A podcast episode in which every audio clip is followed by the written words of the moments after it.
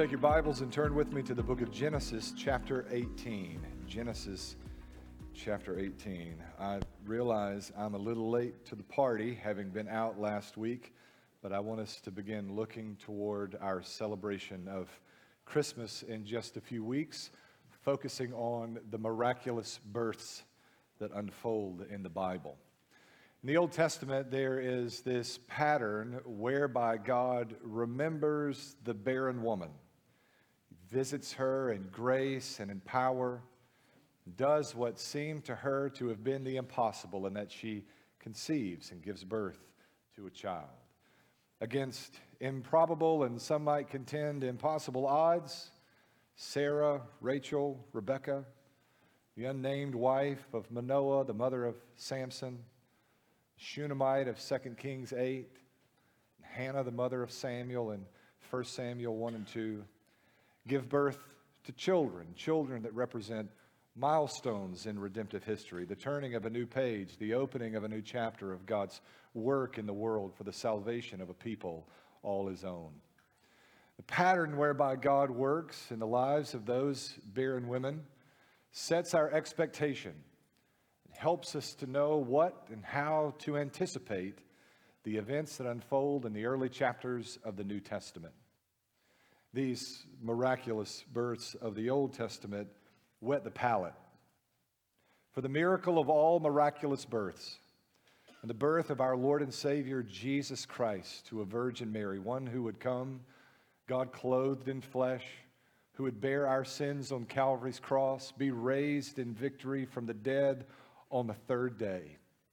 In anticipation of our celebration of the birth of the Christ child, I want us to begin together to observe this pattern in the Old Testament, draw the appropriate comparisons and contrasts between what God has done in lives like Sarah, Rachel, Rebecca, Samson's mother, Hannah, Shunammite, in order that we might uh, fully appreciate, and relish the beauty and the miraculous nature of what God has done in the sending forth of his only Son.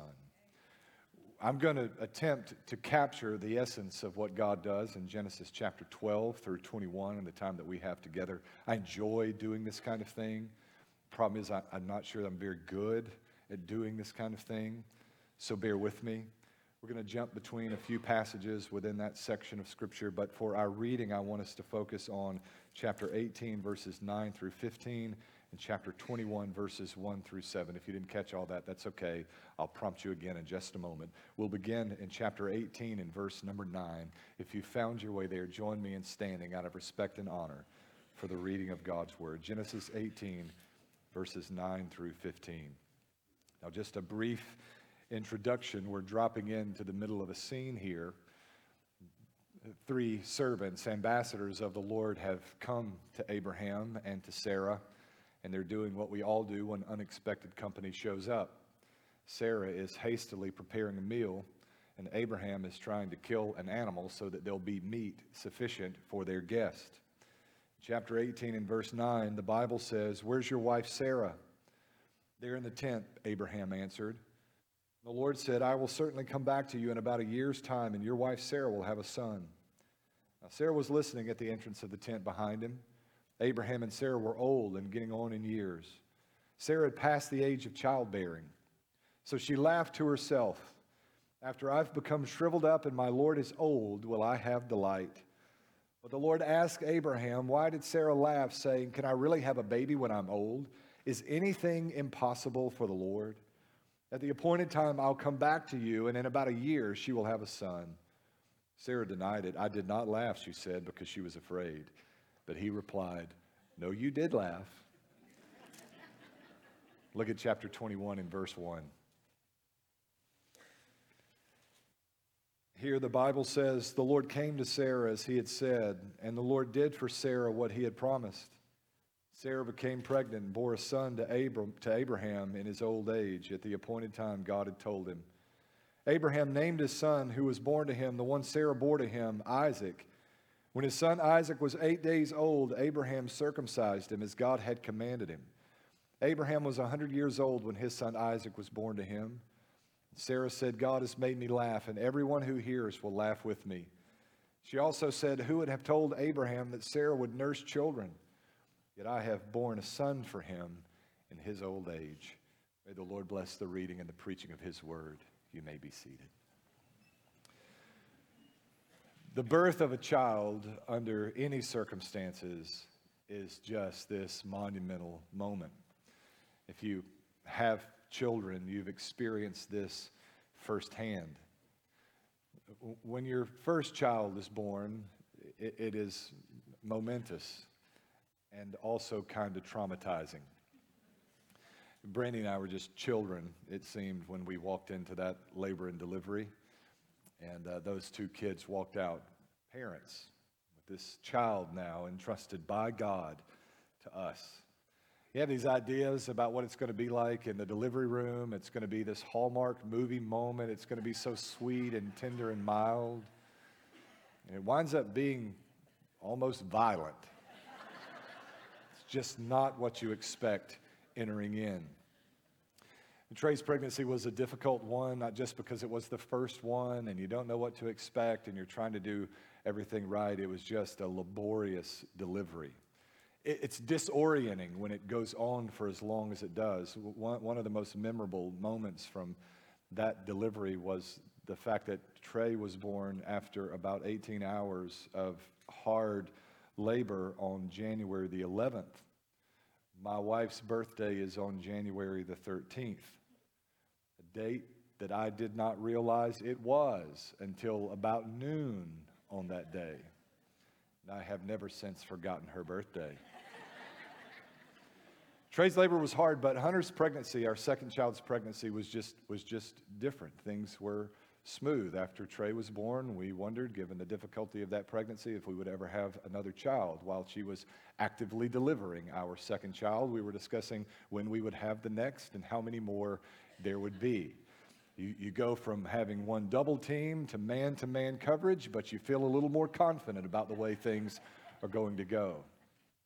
And then, for reasons that we still don't know or understand, after two healthy, normal pregnancies, we just couldn't have more children. In fact, there were three pregnancies and three miscarriages, and finally, as a husband, I just had seen enough heartache in my wife, and I said, That's it. And so we began fostering children through Child Protective Services, and that became our way of ministering to moms and ministering to children. In the last days of 2018, we knew that my grandmother was dying. My grandmother, who had raised me, who provided for me, who had spoiled me absolutely rotten for the vast majority of our life. She was 82, and it was just obvious what was unfolding. And about 5 a.m. on January the 2nd of 2019, after actually already engaged in conversation with your search committee, I got the call, and, and she had breathed her last and went over to be with her and go through all of those things. What we did not know was that less than 24 hours before she breathed her last, a little boy was born in Oktibbeha County Hospital, who they would bring to me 24 hours after her passing and place him at four pounds and 15 ounces on the island in my kitchen with no one else at home. And I thought, what am I supposed to do with this? We didn't know what race the child was. We didn't know what gender the child was. And we didn't know how long the child would be with us when they dropped him off with me all alone while my wife was working a 12 hour shift. It was kind of a panic moment. I, I don't know that the connection that exists, if God intends some kind of connection to have existed between the death of my grandmother, who had provided for so many for so long, who was as compassionate and tender as much a caregiver by nature and by the Spirit as any human being I have ever known in my life, and the birth of that child that would forever change our life. The point is to say that even for our third child, and we were absent his physical birth, it was a monumental moment for us. A reminder, a powerful reminder, that God is the giver of life that every birth is effectively a miracle of God. You walk into this room and you walk out with a person. It doesn't seem possible. It seems, in fact, kind of crazy. But as deeply consequential as the birth of any child is for us, especially those closest to us, they pale in comparison to the deep consequence of the birth of the child we celebrate during this season of the year. A child born by miracle. And not just in the common sense we often think when we think about the birth of a child, a child conceived of the Holy Spirit, whatever that means. You have 12 years of theological education. What does it mean to be conceived of the Holy Spirit? I don't know, except to, to, for God to clothe himself in flesh, to take his place in the womb of a virgin maiden named Mary, mildly laying aside the glories of heaven, born that man no more may die. What we celebrate this Christmas season is no less than a miracle, indeed, no less than the chief of all miracles. That God would be pleased to condescend in such a way as to walk in our midst. We see in one of the passages, passages we look at this morning where God appears to Abraham. It's an incredible and somewhat mysterious passage of Scripture. If you think across the landscape of the Bible, this is a rare kind of episode. There are just a few times when God appears to his people in this way, hiding Moses in the cleft of the rock, revealing something of the backward parts of his glory. At a burning bush where he spoke with Moses and called him to prophetic ministry and leadership over Israel. In a temple vision to Isaiah. Before John in the book of Revelation as he was in the Spirit on the Lord's day. This is a rare thing to behold something, though veiled, something of the glory of God. Yet God would clothe himself in flesh and walk in such a common way in the midst of a people that would, for the most part, reject him out of hand. What we celebrate during the Christmas season is a very real moment in time in human history when God intervenes, when God steps in, in order that the last chapter of redemption story might be written, that you and I, by faith in Jesus, might know the fullness of salvation and the promises of heaven. Our anticipation of that event is set for us. Our palate is whet that we might appreciate the full beauty and power of what God does in sending forth his Son, born of a virgin, by passages like the one under our consideration here this morning. I want to offer you just four basic principles from the experiences of Abraham, but especially Sarah, this aged and barren woman that God visits in a magnificent way. Look at Genesis 21, verse 1. The Bible says here, the Lord came to Sarah as he had said, and the Lord did for Sarah what he had promised. The Lord came to Sarah, the Bible says. There's a little Hebrew word that lies behind the language of God's coming to Sarah here. It's pakad. It means to visit in the Hebrew language. It's virtually synonymous with the Hebrew word zakar. There's a, a, a subtle difference between pakad and zakar, but it's, it's subtle. A, a, literal rendering of those two words, you would say pakad is about visiting and zakar is about remembering, but they both have sort of the same connotations. One of the things that you'll note about these episodes in the Old Testament where God comes to these barren mothers and they bring forth a child is that these narratives are marked by a note that God remembered this woman or God remembered his people. My wife has an incredible knack for asking deep theological questions near bedtime. Couple weeks ago, she was preparing for something with women's ministry, I think, and she asked why the Bible uses the language of remembering to speak in this way. It's certainly not as though God has somehow forgotten. I did not answer her question sufficiently on that night, and I heard about it. But I'll try to provide a more adequate accounting for the use of the language of remembering this morning the idea of remembrance is certainly not about God having forgotten. The term seems to be used in order to answer the objections that exist in the heart of those being addressed. In other words, there are seasons in life, sometimes there are prolonged seasons in life when it may feel as though God has forgotten us. God had made a promise 25 years ago to Abraham and Sarah that they would bear a son. 25 years had passed. Perhaps Sarah had wondered in her heart, and perhaps to some extent, rightly so, if God had forgotten his promise or if God had somehow failed to be attentive to her needs. And so when the passage begins in chapter 21 and verse 1, noting that God attended to Sarah, that God effectively remembered Sarah, it's an answer to her internal objections. God, will you ever attend to my need? Will you ever remember the promise? Will you ever deliver on what you said you would do in my life?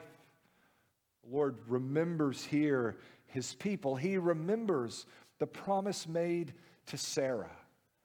But there's a, there's a broader application of this principle as well. It's not just that the Lord remembers Sarah, it is that God remembers his people in general. If you go back to the beginning of our introduction to Abraham in the Old Testament, you'll find that God calls Abraham initially from his family in Genesis chapter 12. You'll be helped to turn back there to verses 1 through 3. Genesis 12, 1 through 3.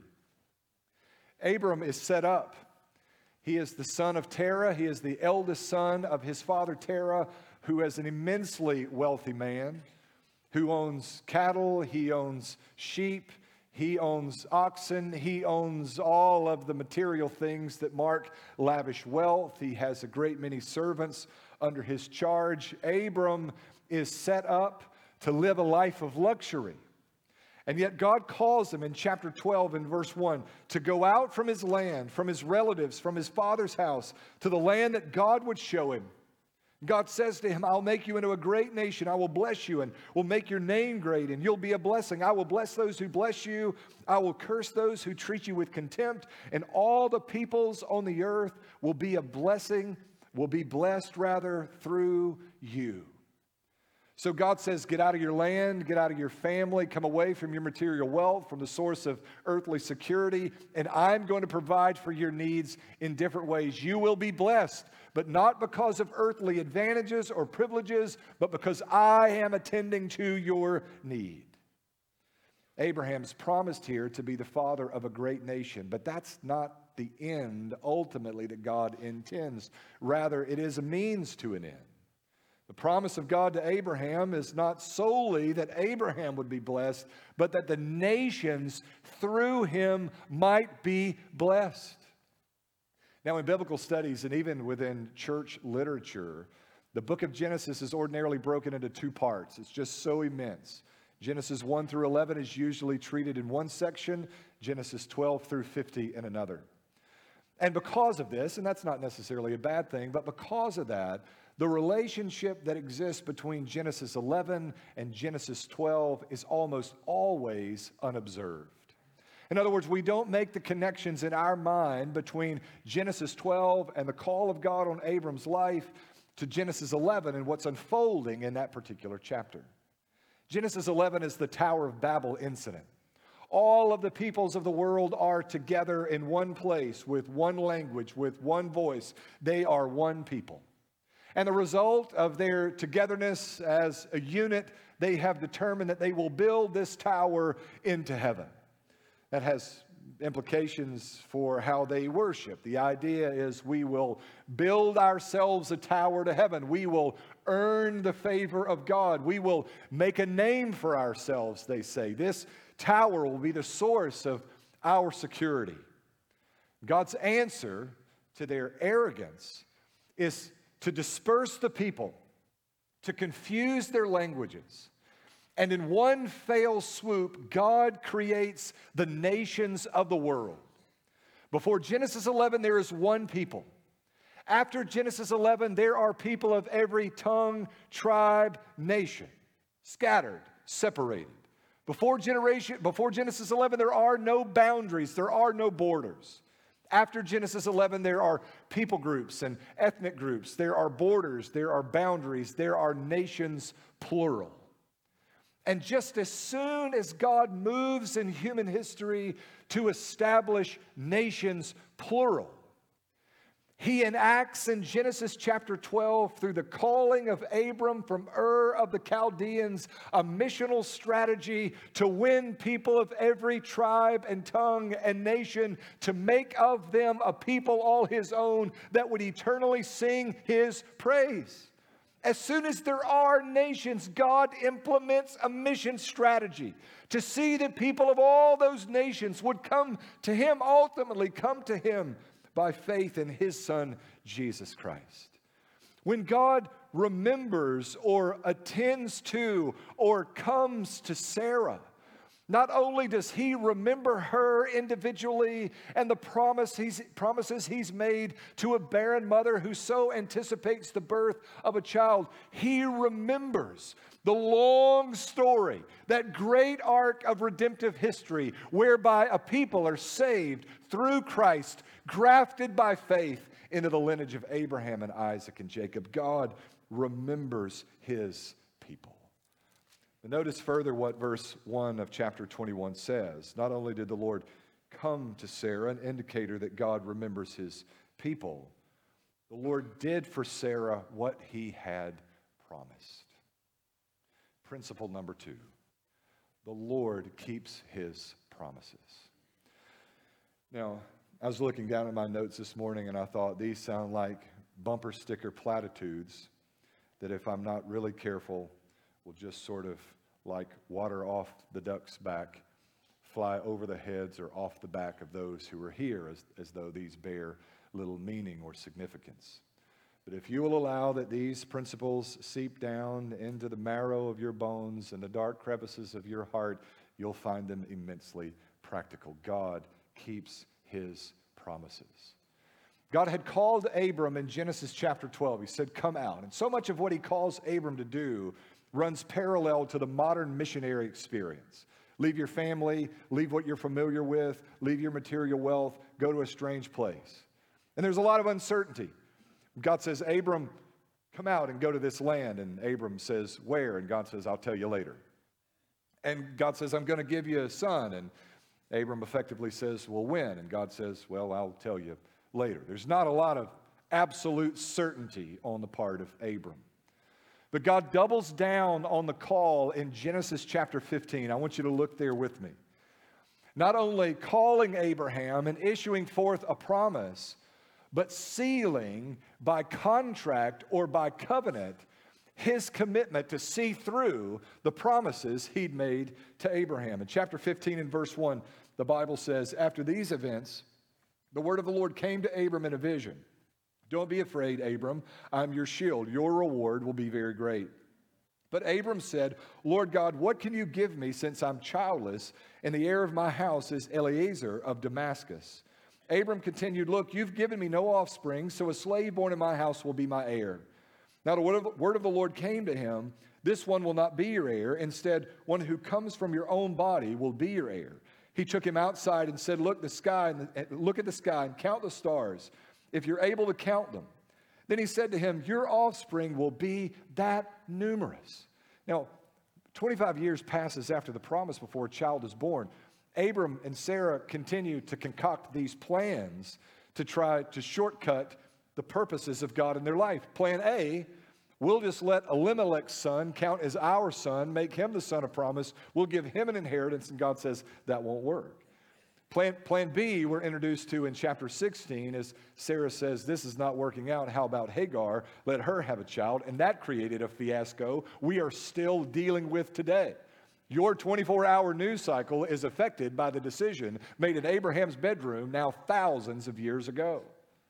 So every now and then I run into someone who will suggest that an ethical dilemma in the Old Testament is the fact that there is polygamy. There are men with multiple wives. And, and it will say that as though the Bible is commending that as a pattern for marriage and family. When someone says that, I can automatically know that they have never read the Bible. There is multiple wives in the Old Testament. There is no debating that reality. But if, if, if your understanding of the biblical text is that there is a positive presentation of that scenario, you had better go back and read your Bible again. It is as problematic in the Old Testament period as it would be today. So, plan A is Eleazar's son will be ours. Plan B is Hagar's son will be ours. None of these will work. God makes it abundantly clear that his offspring will be the product of his own body. Look at verse 6. The Bible says here Abram believed the Lord and he credited it to him as righteousness. This is a famous verse because Paul picks it up in the New Testament to say that our salvation is not by our works. We don't win the favor of God by the things that we do. And he makes a comparison with Abram's life, this great patriarch, the hero of the Old Testament, cannot win by his works the favor of God. It was his belief of the promises of God that God accredited to him as righteousness, and so it is with us. We cannot win the favor of God by our good works. God doesn't love you because you've been baptized. God doesn't love you because you go to church. God doesn't love you because you do certain things, because you're a moral person or you have good values. He loves us because our unrighteousness has been hidden behind the cross of Christ. We have been covered in the blood of His only Son, so much so that as He observes us, He sees not our deeds and misdeeds, but the perfect righteousness of His only begotten Son. Abram believed God and it was accredited to him as righteousness. Now, note what the verse does not say. The verse does not say Abram believed in God. The verse says Abram believed God. And there's a world of difference between those two expressions. For all of my life, from a small child, I believed in God. But there was a moment in time in my life when Jesus, by his Spirit, took hold of my heart when I believed God. When I believed the promises of the gospel in my infantile understanding, I knew that I needed forgiveness, that I was on a course for hell. Only Jesus could change my destiny, and I called out to him in faith, believing the promise of God. In our setting, virtually everyone believes in God. I would venture to guess that the vast majority, majority nearly 100% of people who attend as guests, as newcomers, as seekers, our church believe in God, meaning they believe in the existence of God. Somewhere out there in the cosmos, there is one who seems to have created order from the chaos of this world, who holds the answers that remain a mystery unto us. But this verse is not about believing in God. This is a verse about believing the promises of God. I pray this morning that God would help by His Holy Spirit that you would make that distinction in your heart, the difference between believing in God and believing the promises of God is the difference between heaven and hell. The Bible says the demons believe and they tremble. But the people of God believe the promise of God and the invitation of the gospel to repent and believe on Jesus Christ. Abram believed and he credited to him as righteousness. Verse 7 says, I am Yahweh who brought you from Ur of the Chaldeans to give you this land to possess. It makes reference to the land. I'm going to give you the land. And Abram said, Lord God, how can I know that I will possess it? This is just an honest, frank question on the part of Abram.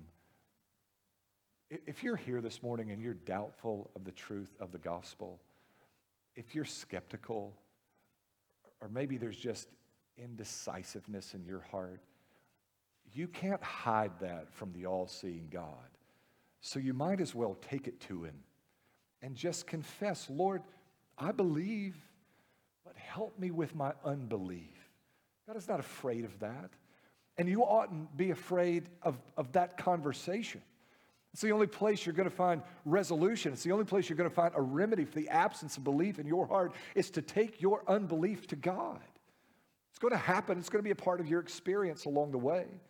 You're not saved by the size or the certainty of your faith. You're saved by the object of your faith, who is Jesus Christ. Bring your uncertainty to Christ. Find resolution. God's not afraid of that conversation. You oughtn't be either. God goes on to say in verse 9, and this is where things get strange. Bring me a three year old cow, a three year old female goat, a three year old ram, a turtle dove, and a young pigeon. So he brought all these to him, split them down the middle, and laid the pieces opposite each other, but he didn't cut up the birds. Birds of prey came down on the carcasses, but Abram drove them away. As the sun was setting, a deep sleep fell on Abram, and suddenly great terror and darkness descended on him. And the Lord said to Abram, Know this for certain your offspring will be foreigners in a land that doesn't belong to them. They'll be enslaved and oppressed for 400 years. However, I will judge the nation they serve, and afterward they'll go out with many possessions. But you will go to your fathers in peace and be buried at a ripe old age. In the fourth generation, they will return here, for the iniquity of the Amorites has not yet reached its full measure. Now, listen closely to verse 17. When the sun had set and it was dark, a smoking fire pot and a flaming torch appeared and passed between the divided animals. Now, I don't get all the symbolism and imagery there, and there's great debate about how we ought to render a smoking fire pot and a flaming torch. But I know that it's an indication that God is passing through the parts of those animals. It's the same terminology that's used to describe God descending on Mount Sinai when Moses receives the tablets of the law. Now, this is kind of a strange thing, right? But what you have in the passage is an ancient Eastern example of the binding of a contract or a covenant. You bring these animals together and you cut them down the middle and you lay them out. There's an aisle down the middle, and the one or the ones who are entering into the contract walk down the aisle that's created by the parts of this animal. God walks down the aisle as a smoking fire pot and a flaming torch in verse 17.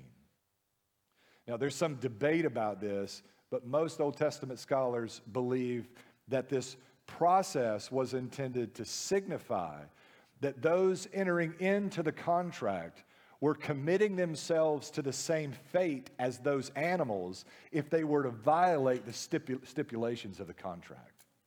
In other words, what you were saying in walking down that aisle is that if I violate the conditions of this covenant or this contract, I will be subject to the same death being cut down the middle, being separated limb from limb, the same way these animals that mark the way have been cut down.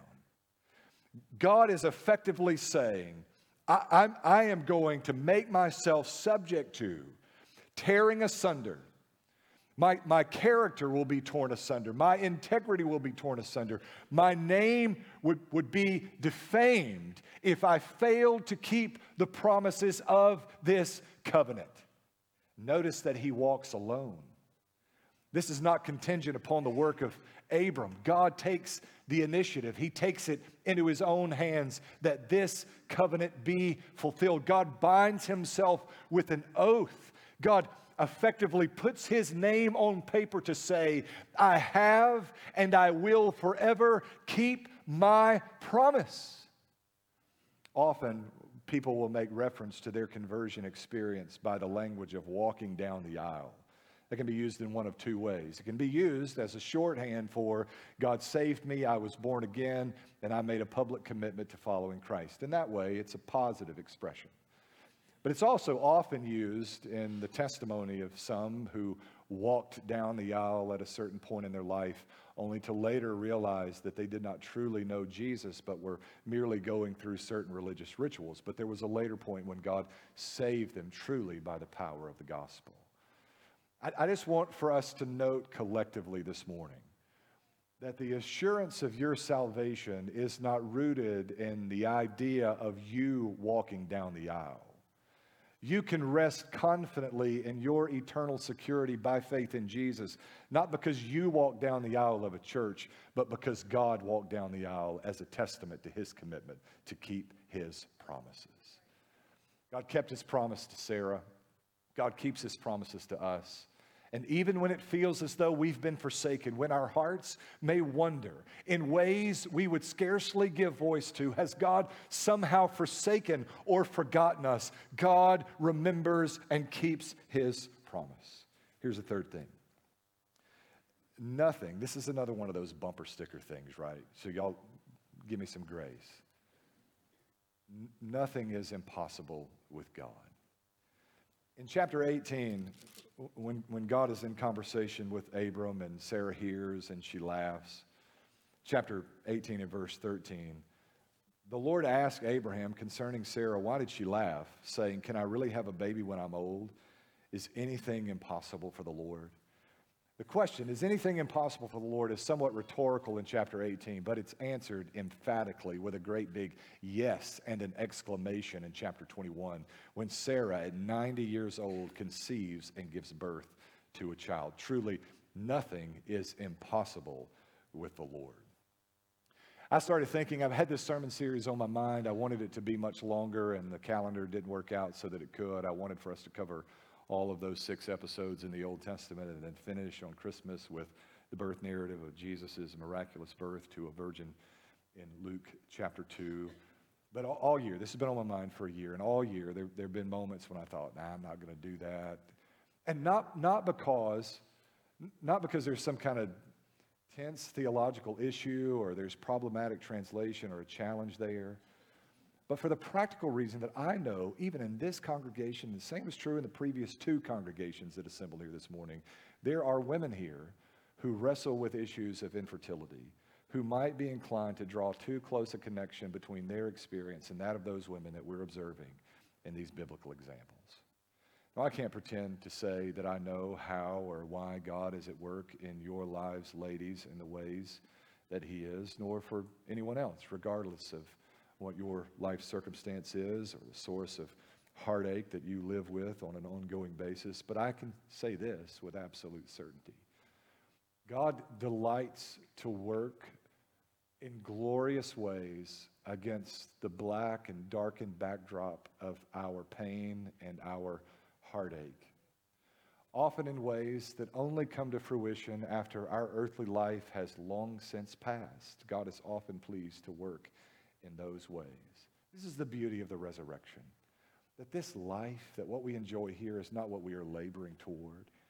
I was, I was thinking this morning, the book of Genesis is not written contemporary to Abraham's life, right? Moses writes the book of Genesis, and, and Moses is writing as the children of Israel are on the verge of crossing over the Jordan and entering into the promised land. Moses is the author of the first five books of the Old Testament. He's writing in retrospect. But notice that he's framing here in our section of Genesis the experiences of Abraham and Sarah in a way that could be a source of comfort and encouragement to his contemporary audience, to those who'd experienced so much, to those who are living with very real heartache and pain, pain that might never in this earthly life be alleviated to say to them, to note for them that for generations that come after, there's impact and there's significance and there's rest and relief that is to come. And the hope for us is that in spite of our inability to see the fruit of our labor in an earthly way or from an earthly perspective, we await the well done, thy good and faithful servant of the Father who makes all things well on the other side of the Jordan. Not in the literal sense, such as was experienced by the nation of Israel, but in the sense that God is gathering us to himself in a new heaven, a new earth, a new Jerusalem, a place of perfect rest, a way that has been paved by his Son Jesus. Nothing is impossible with God. And you might be astonished as the years go by at the ways that God is able to raise beauty from the ashes of your life, no matter what your outcomes personally may look like. Here's a fourth thing, and I need to move quickly. Through a miraculous birth, God has made a people all his own. If you go back to chapter 21 and Verse 5, the Bible says Abraham was 100 years old when his son Isaac was born to him. Sarah said, God has made me laugh, and everyone who hears will laugh with me. She also said, Who would have told Abraham that Sarah would nurse children? Yet I've borne a son for him in his old age. You know what I, I find beautiful?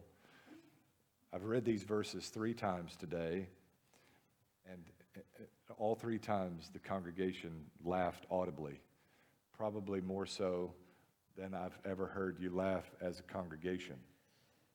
And if you feel bad about laughing at Abraham and Sarah's experience, be encouraged that I think your laughing response is, is precisely the response God intends.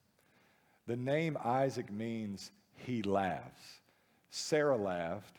She laughed when God made the promise because it seemed so unbelievable. She laughed when the child was born because it still seemed so unbelievable, uh, unbelievable, in spite of the fact that it had now come to pass. And she gives him the name Laughter because the birth of a child to a 90 year old woman is just a laughable situation. Th- this is not something that happens on an ordinary, like I know with ladies, age can be a sensitive thing, right? And you should never ask a lady her age, and I get like, I got all that. But at 90, it's kind of like, whatever. At 90 years old, you old. There ain't no debating that. When you get 90, you are old. We can all agree 90 is not the new 30. Here is a 90 year old woman with a 100 year old husband. And she has, by natural means, God does a miracle in our passage, and in doing so, writes the next chapter in redemptive history. Isaac would give birth to Jacob and Esau, Jacob being the son of promise. Jacob would give birth to those 12 tribal heads of Israel, of their descendants, of the tribe of Judah. Our Savior Jesus would be born, and by faith in him, God is assembling a people, a nation, a priesthood of people all his own. This is a miracle, and God is advancing his plan for salvation through the birth, the miraculous birth of this child. Passages like this foreshadow the birth of Jesus and whet the palate of anticipation for what God would do in powerful and incredible ways in the coming forth of his only Son. For instance, we mentioned as we introduced chapter 21 that this theme of God attending or remembering is central in each of these birth narratives. We'll see this again next week. God remembered, and the result of that was the miraculous birth of a child. When the story of Jesus' birth begins to be told in Luke chapter 1, we're introduced to a man named Zechariah. Zechariah is a priest who goes into the temple, and while he's in the temple, God reveals to him that his aged wife, Elizabeth, would by supernatural means give birth to a child, a child we come to know as John the Baptist. But even more than that, her cousin Mary would give birth to a child, only this child would be the Son of God. What's interesting about that is that this priest is named Zechariah, which is a compound word in its Hebrew root, Zakar and Yah, which means Yahweh remembers.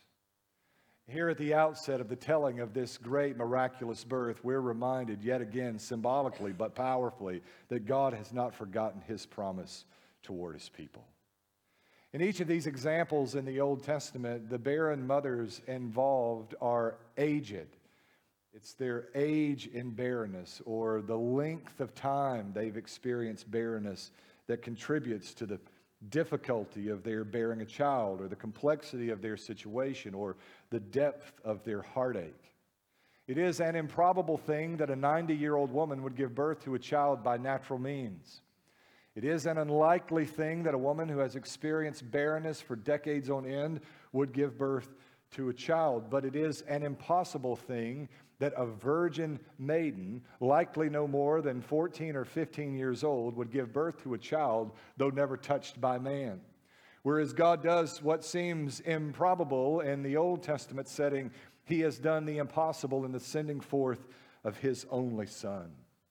Isaac is born as the son of promise. He represents the fulfillment of God's promise to Abraham. He represents the next link in the patriarchal chain, ultimately resulting in the birth of the Christ child in the New Testament. But the birth of Jesus represents the birth of the Son of salvation, one through whom the nations might believe and come to faith in Christ. The birth of Isaac represents the genetic extension of Abraham's ancestry. The children of Abraham are going to be multiplied through the birth of this son, Isaac. But the spiritual ancestry of God is multiplied through the birth of his only son, such that all who believe on him will be saved and grafted in and receive the spirit of adoption by which we cry, Abba, Father. We have been made by faith in Christ the children of God.